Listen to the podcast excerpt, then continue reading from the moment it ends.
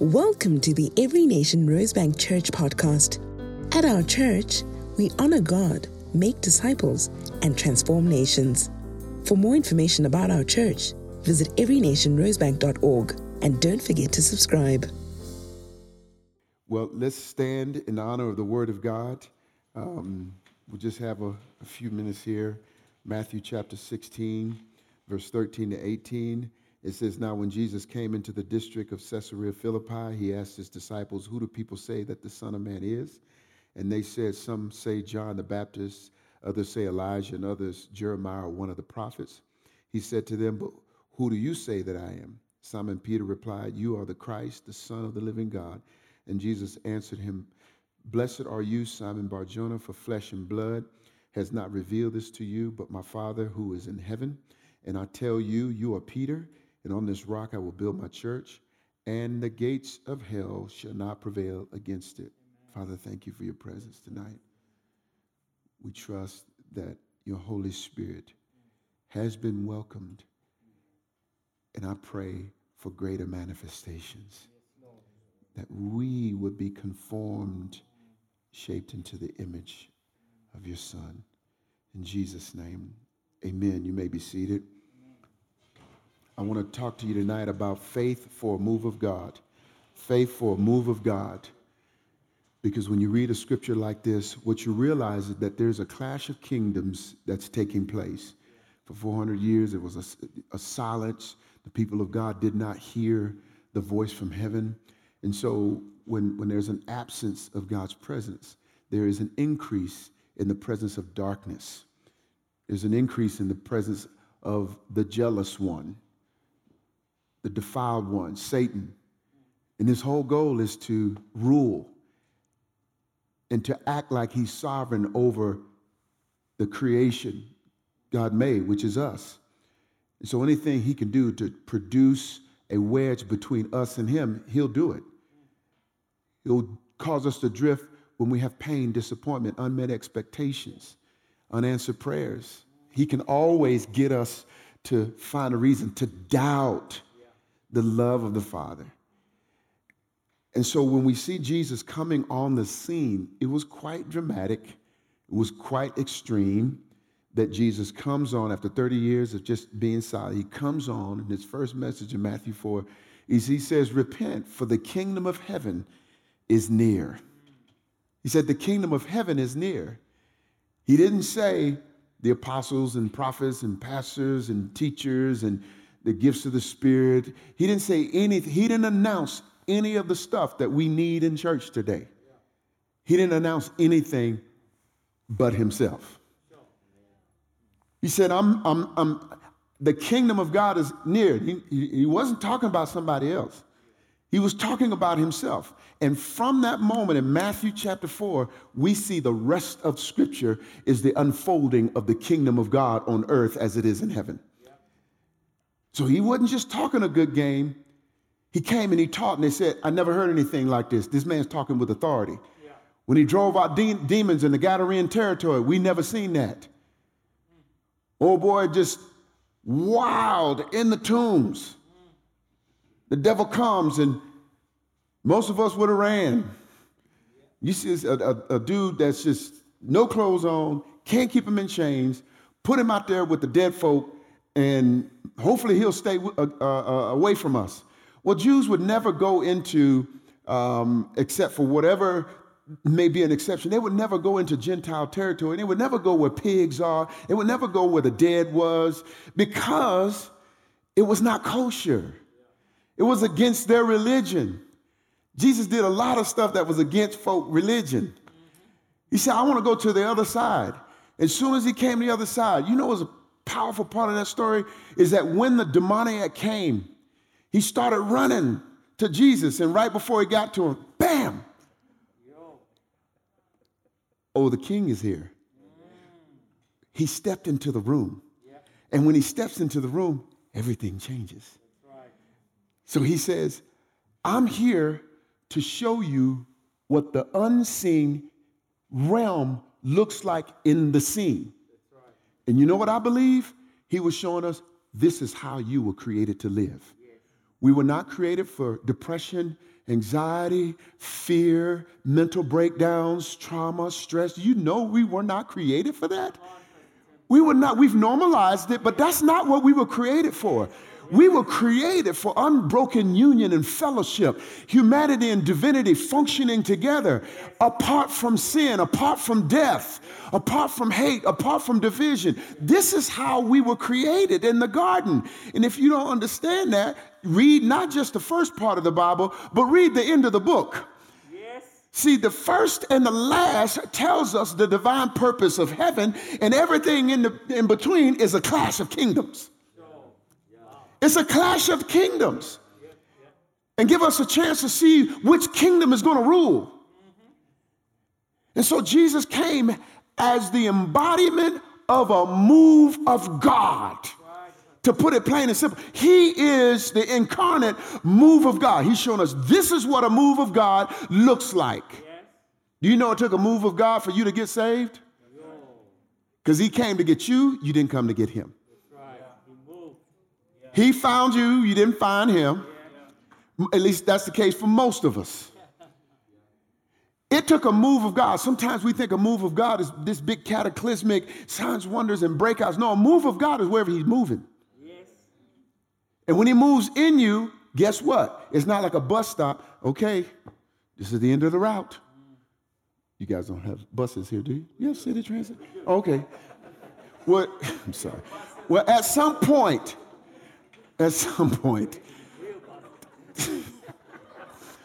that bus is going to stop. This is not the move of God where it kind of has a few stops and then it just kind of checks out for the day. No, no, no, no, no, no. This is more like the wind of heaven always blowing somewhere in the world at all times. And he wants to blow through you and move through you and me in whatever way, in whatever fashion, but he wants to move. But as Jesus came to establish the kingdom, he's saying it's going to take a move of God to establish the kingdom, and it's going to take a move of God to establish the church. And the same resistance he had is the same resistance we have. What is that resistance? The realm of the dead. The gate, gates of hell will not prevail against us. What does that mean? The gates don't ever jump off and start chasing the church. It shouldn't be that we're always under attack. At some point, we have to go and attack. We have to build an outpost, which is what the church is. The church is not the kingdom, it's an outpost for the kingdom to be demonstrated, heard, and understood. And so when you park your gates, you park your church, you park your life, you park your faith at 2101 Hell Avenue, Gates of Hell Avenue. That means I'm here to stay, and everything that you've been doing is going to be reversed because if there's ever going to be a clash, it's going to be the kingdom crashes you in this clash. I believe the kingdom is greater. I believe Jesus is greater. And if I think I have to negotiate with the devil, he's going to win. You ever heard of the term sitting on the fence? Anybody heard? It's not true. If you ever thought about sitting on the fence, I need you to remember this story. So one day, this guy was sitting on the fence and he just felt real comfortable because he had, you know, pictures of heaven over here, the devil over here. He was just comfortable, trying to decide what's he going to do. And Lucifer, the split tongued one, the liar, came up and said, Hey, man, what you doing? He said, I'm sitting on the fence. He said, You're not sitting on the fence. He said, Yeah, I'm sitting on the fence, you know, trying to decide whether I want to, you know, follow Jesus or, you know, do my own thing. He said, You might as well come on over here because I own that fence. Look at me. He said, I own that fence. He said, I own that fence. And the point is, an indecision is a decision. Anytime you're undecided, you decided.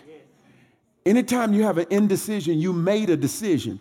Jesus said, if you're not following me, you're actually losing your life.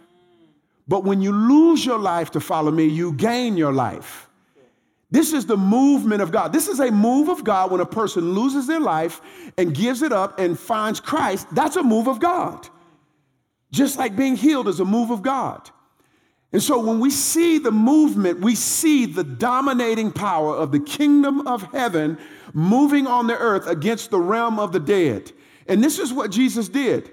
He said, I'm going to build a community of people, misfits, people we would never choose, and I'm going to take these misfits, put them together, people that will normally hate each other, you know, strict uh, uh, Jews with tax collectors, and, and then you got sinners, and, and all these, this collection of 12 coming together. And he says, I'm going to start with you, and I'm going to build a church. Yeah. I'm going to build my church with you. I'm going to build my church with people, again, none of us would pick right off the bat for a life group or anything. But Jesus says, I'm going to pick the ones that everybody's looking over because in picking them, I'm going to receive the glory, and it won't because it be because their charisma, technical knowledge, or their intellect. It's going to be because of me and the transforming work that I do. A move of God was starting in these early disciples who would become apostles and you want to understand how Jesus moved, not just by how he moved sovereignly as the king, but you want to look at how did he move in the lives of these individuals that were a part of move, a move of God. If I wanted to know who you are, I could talk to you, but you know what? I might learn a little bit more by talking to your friends. If I talk to your friends, they're going to tell me stuff you might have missed. Now, Jesus is perfect, but it's still all right to talk to his friends because his friends speak to us through the scriptures. And the reason I say friends is because the hallmark of Jesus' leadership 215 is John 15. Verse 15, he said, I don't call you servants, I'm calling you friends. And in friendship with me, I'm going to let you become part of the foundation, the apostolic foundation. I'll be the cornerstone, but I'll let you be pillars in what I'm going to build that's going to cause a move of God in the earth. Do you know the move of God has begun? It's underway, but there's a move of God coming. Scripturally, you can just read the Bible and know for certain there is a move of God coming that is going to be explosive in the earth. I don't know when it's going to happen, but sometimes we talk ourselves into inspirational moments instead of the faith to believe for a move of God to happen that is beyond anything we've ever seen. I'm trusting for that day. We don't know. It could happen tonight. It could happen tomorrow. We don't know. But we have to have the kind of faith that says, I want to be a part of a move of God. Anybody want to be a part of a move of God? Yes, Lord. We want to be a part of that. And so we have to have a faith that's intentional and that's purpose driven. What does that look like? Well, let's ask Peter. One of the things you can find in the scriptures that help us see over and over again that even though we live in a world of unanswered questions, we had a lot of questions that we need answers for. The most important question is what is the Lord doing in the earth? Because if I can attach myself to that, I'll be able to make sense of everything else in my life. When he said, Who do people say that I am? There was a lot of different answers. But when he said, Who do you say that I am? Peter said, Oh, you're the Christ. You're the Christ. And then at that name, at that point, Peter got his name. See, we don't know who we truly are until we acknowledge who he truly is. It was in that divine exchange. Peter had been Peter. He said, No, I'm going to change it. I'm going to show you who you really are because you understand who I really am. And flesh and blood didn't do that. That was a move of God. The Father Himself said, I'm going to expose my son to you. Father, would you expose your son to us tonight in a more real way? I want to see him. My daily prayers that would you show me what I don't know about you? Help me understand what I haven't experienced in you. And so we find Peter one of those who he said, you know, you're going to be uh, uh, one of the foundations of the church. In, in 1 Peter 4 7 to 10, it says, The end of all things is at hand. Therefore, be self controlled and sober minded for the sake of your prayers. Above all, keeping love uh, keep, keep loving one another earnestly, since love covers a multitude of sins. Show hospitality to one another without grumbling, as each has received a gift. Use it to serve one another as good stewards of God's varied grace. Can you say pray, pray. Love, love, and use spiritual gifts? Use spiritual gifts. That's what Peter is saying about the last days. These are the last last days because the last days started with the resurrection. So we are further along in the last days than when he first wrote this. So he said, if you want to learn how to live in the last days, don't just look at the next iPhone. Yeah. Don't just try to Google last days. What, we, what should we do? We have the answer for how to live. And Peter says, if you want to be a part of a move of God, it's got to include praying. Or what's praying? Praying is not just to get something. Because if you pray to get something, you might get answers. You might get answers. But when you pray with passion for friendship with Jesus, you'll get secrets. You want answers or secrets? I want more than just answers. I, we need answers. But I don't want to just have a relationship with Jesus where I'm just going to get answers. I'm asking for secrets. The kind of secrets where he whispers to you on a golf course and tells you to walk across the state of Florida 698 miles, 11 weeks of your life. And you train 300 miles before you leave on March 3rd in an RV and land at Pensacola City Hall building. 11 weeks later, land on South Beach in Miami. Each week, covering each bureau and town with city mayors and police chief and fire chiefs and city council members and principals of school each week. Florida State University, University of Florida, uh, uh, Full Sail University, UCF, strategically ga- gathering with the young people. And at the same time, you're on the road, you have your staff praying each week in different parts of the city. And as the prayer walks are taking place, one of your leaders is on University of Central Florida campus. March 13th, it was a Wednesday night, 2013, walking across campus with one of the doctors whose son lives in a particular dorm. The Holy Spirit says, Stop, pray over that dorm. Praying against death and all kinds of stuff that was just random. By Monday, that next Monday, before they had the next Wednesday prayer meeting, a suicide mission, or let me say, massacre was planned. This is national news. You can Google it. Attempted mass murder at UCF in Orlando, Florida. They found a whiteboard with a check off, and the last one was give them hell. Young man had been, he was no longer a student, built bombs, had weapons, artillery, pulls the alarm to get all the students out and had a semi automatic weapon in the quad that he was in. The first student comes out and he tries to kill him. The student runs back in the room, calls 911. There's mayhem on the, mayhem on the campus. The guy runs back in his dorm and kills himself. They find the, they find the body, all the weapons, and everything else. Well, what people don't know is on that Wednesday, my pastor, assistant pastor, was praying over that dorm.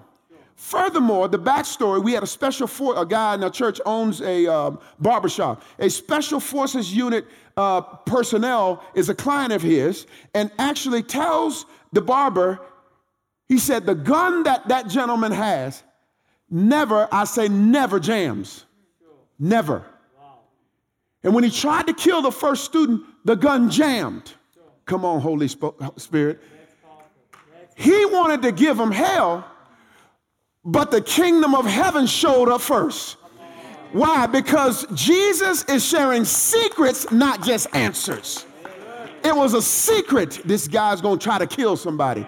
Do you know there's UCF students who graduated in 2013 that are walking around with families and jobs? They have no idea their lives were saved because Jesus shared a secret with his friends.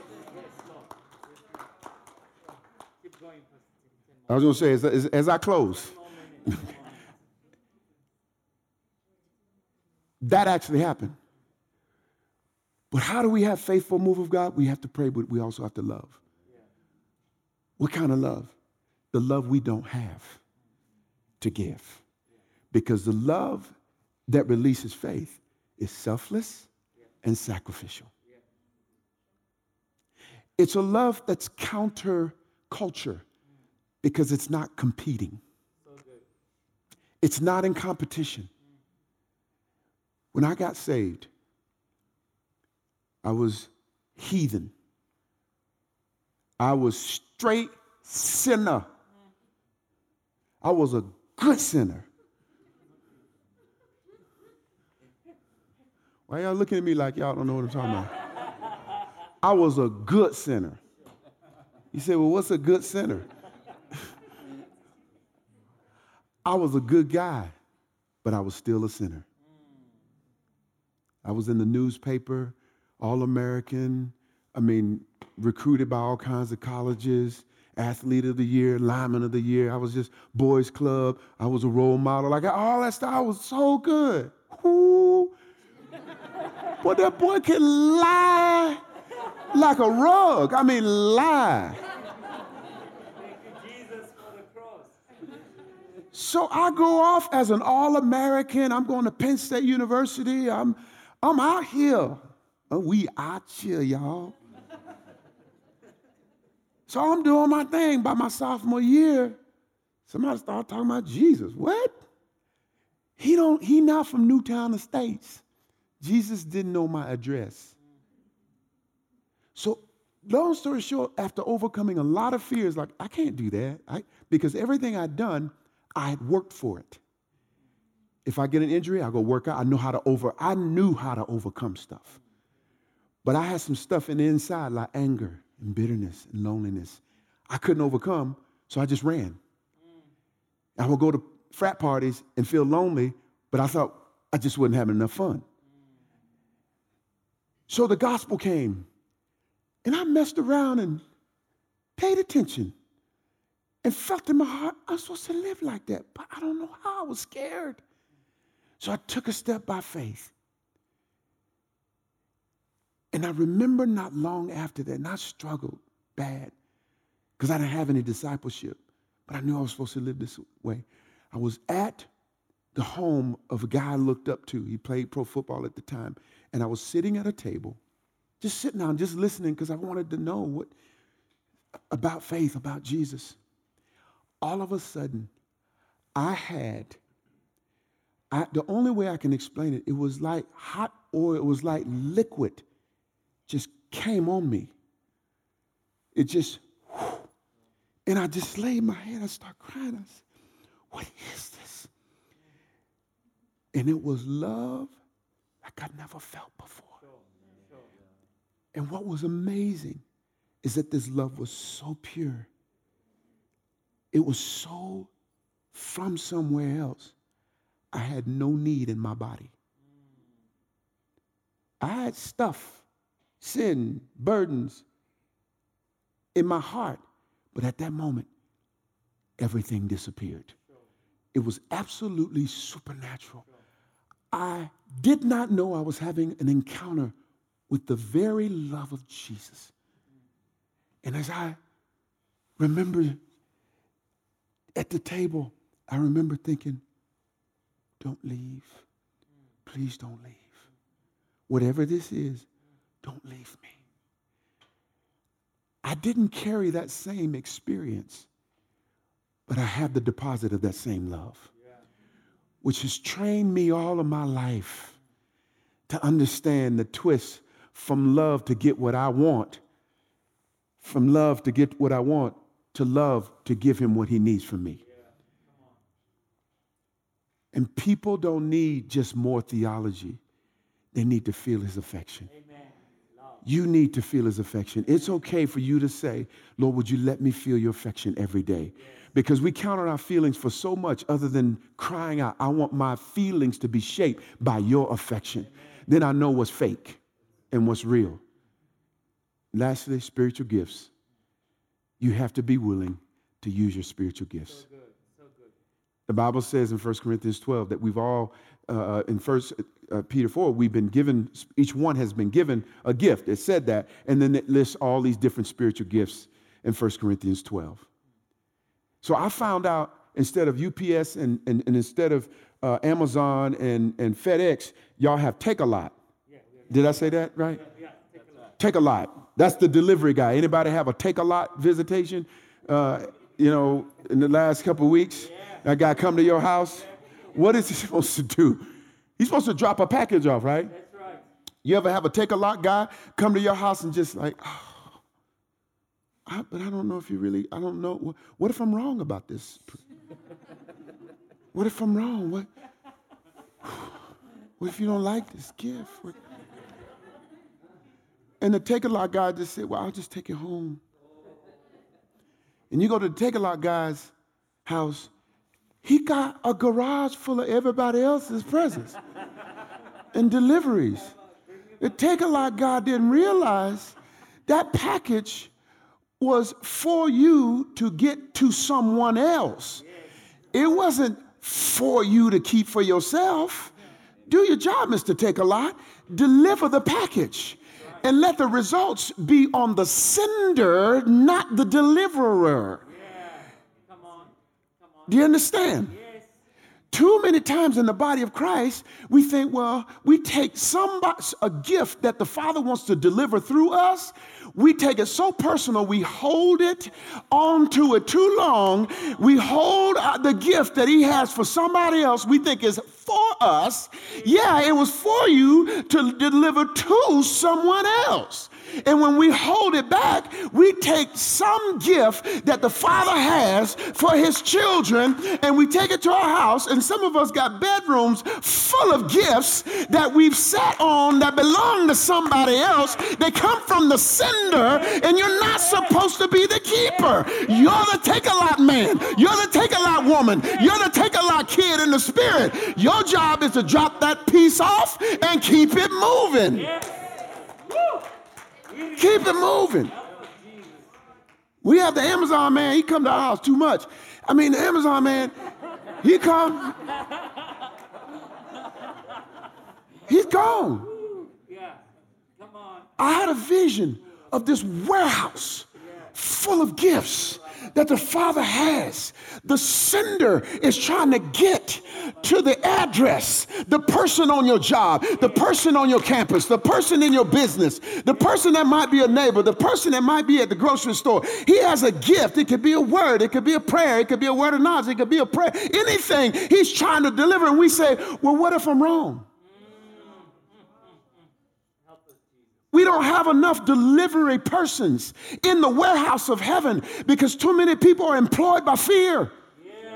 I work for fear. The benefits are greater in the kingdom to be a spiritual Take-A-Lot. He's got stuff he wants to deliver, and we holding on to it too much. Every one of us have at least something we can give every day of our lives. Don't take personal something God has, yes, for you, but He wants to deliver through you to someone else. How many of you actually believe you have a spiritual gift? So, for those of you who don't, make sure you see a pastor. How many of you, and you don't have to raise your hand on it, this is just a rhetorical question. How many of you can say, you intentionally live every day to deliver a package, a spiritual gift to others. You don't raise your hand. It's just something I want you to think about. Can I show this video real quick? This is the last thing I'm going to say because this is my last night. Sometimes the spiritual gift that the Father wants to deliver is not just to the individuals around you, but to a whole city. When George Floyd died, we saw a lot happen in America, and I understand a lot happened over here. There's a lot of unity, but a lot of division, even in the church. And I saw the marches and the riots, and I kept wondering, when does the church have anything to say? The Father gave me a vision, and in five days, this happened.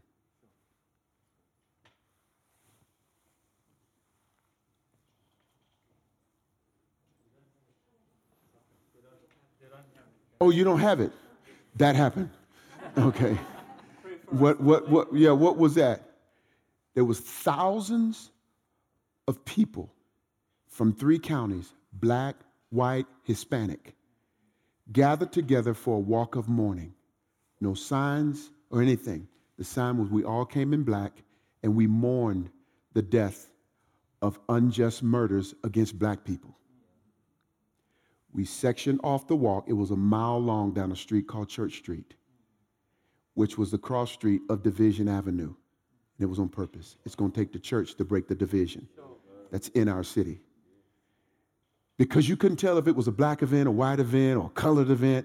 It was the people of God of all ethnicities gathering, walking down the street, calling out those names, and then reading Psalms of lament in between the names and praying. We did that for a mile. And then we gathered in a field and made our proclamations of repentance and desire for restoration and healing. That vision came on a Sunday, Friday morning. We stepped out at the stadium on the walk with all these people. I don't even know where they came from. Why? Because he gave me the spiritual gift of a vision, and it was for a city. South Africa, Joburg, Cape Town, they're not going to make it without y'all. You have to allow whatever gift you have to be the change, to be the answer that's needed in the streets. It's in this room. You're an outpost of heaven. There's a move of God coming. Do you have the faith for it?